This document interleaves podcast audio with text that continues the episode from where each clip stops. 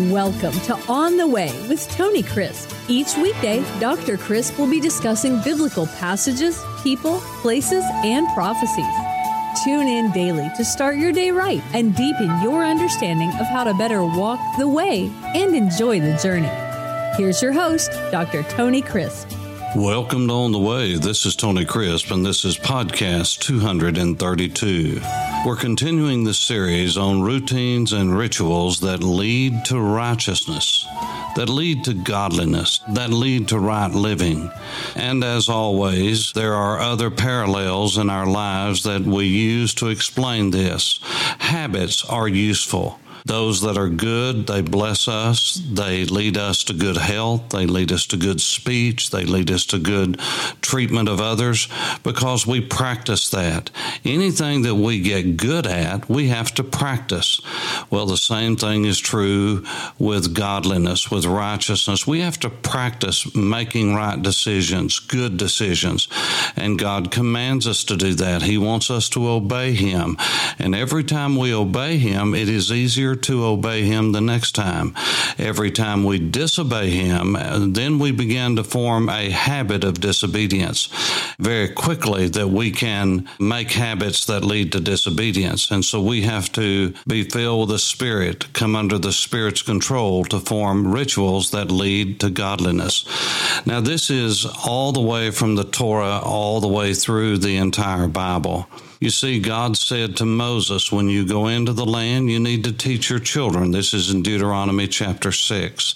He said, You need to teach your children. Now, when do you do that? Do you do that once a week, once a day? Absolutely not.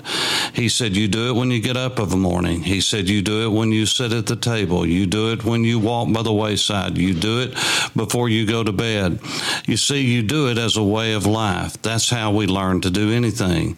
You might go in and listen listen to a concert pianist and you say, Oh, I'd love to play like that. Well, maybe you could, maybe you couldn't. But the fact is, whatever you do, uh, you would have to practice a lot to be that good. It just doesn't come to us. We have to work at it. And anything that's worth anything, we have to work at.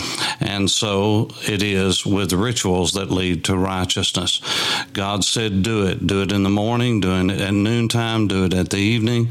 That's true about prayer. That's true about Bible study. We have to form rituals in our lives. And we don't need to be afraid of rituals because they are abused from time to time. Everyone abuses rituals because they are habits and uh, they're not an end in themselves. Sometimes we make them that, but that's not God's design. God's design is for us to use habits and to develop habits that will bring about goodness and godliness and righteousness in our lives.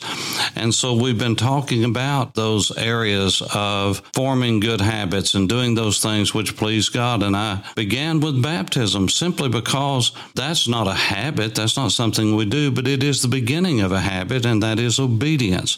If we're not willing to obey God in the smallest things, that is the first things, the priority things, how is it that we are going to obey Him in even weightier things? In our culture in the West, when a person is baptized, it basically costs us nothing except to do something in front of somebody, and we do other things in front of people without any worry whatsoever, if indeed we feel like it's worth it.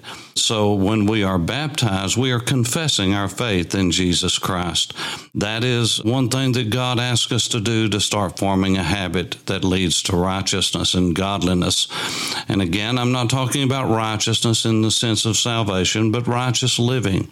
And I talked to you about reading the Word of God and forming a habit of getting in the Word of God every day and singing praises to God and reading praises to God in the Psalms, uh, reading the wisdom literature of the book of Proverbs.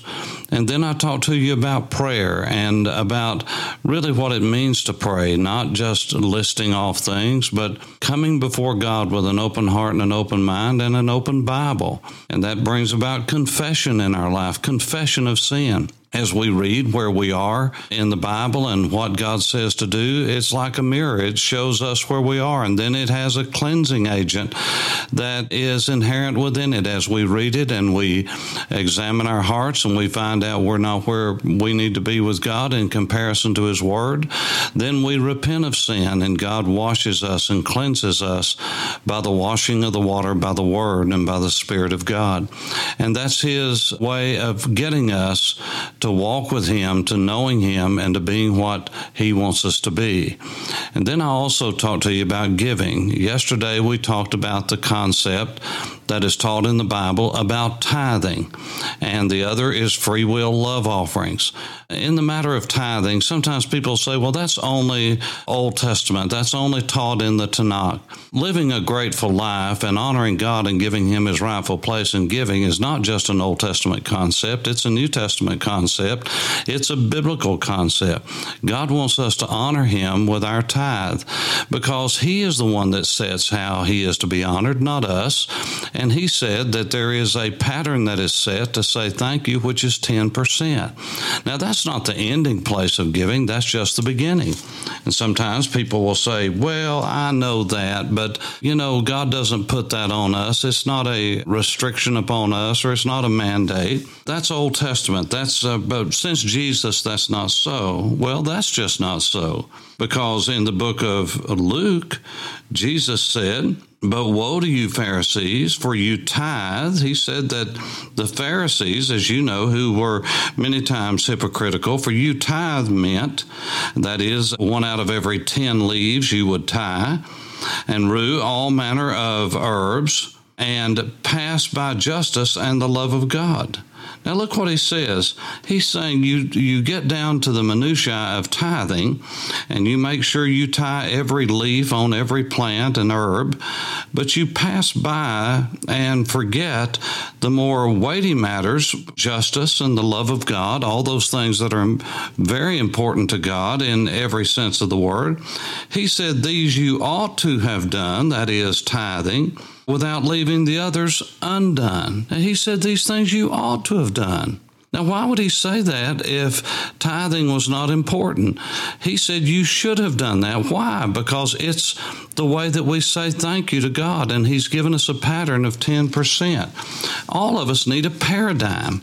And sometimes people get the idea that if all we, if we're saved, that, that we'll always do the right thing. Well, that's not true. That's just not true in your life or my life or anyone's life. Just because we're saved doesn't mean that we don't choose to disobey God because many times we do, sometimes out of ignorance, but most of the time out of willful rebellion. And to say that you're always going to give what you should is just not so. And so God has laid out a pattern and said, you need to give 10%. Now, this is in every area of life. Now, if you're mature enough and you give 15, 20, 30, 40, 50%, or as some have done in the past, 90%, live on 10%, that's between you and the Lord. But the the first 10 is pretty well laid out in Scripture. And again, this is in every area of life. Uh, in our relation to God, He has a pattern for us to follow. Even in how we pray, evening, morning, and noon, I will pray. King David did that. And that is a pattern throughout Scripture. And so, why don't we do that? Well, it's because we say, well, I'll pray when I want to.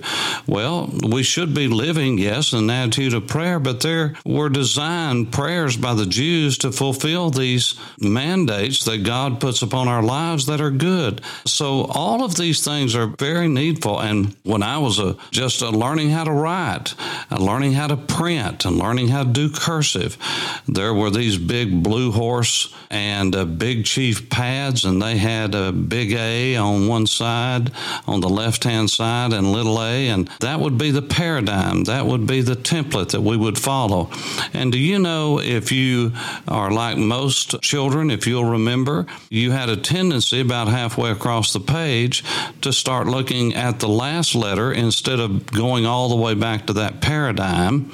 And the farther you got away from that paradigm, it seemed the smaller the letters would be. Rarely would they be larger.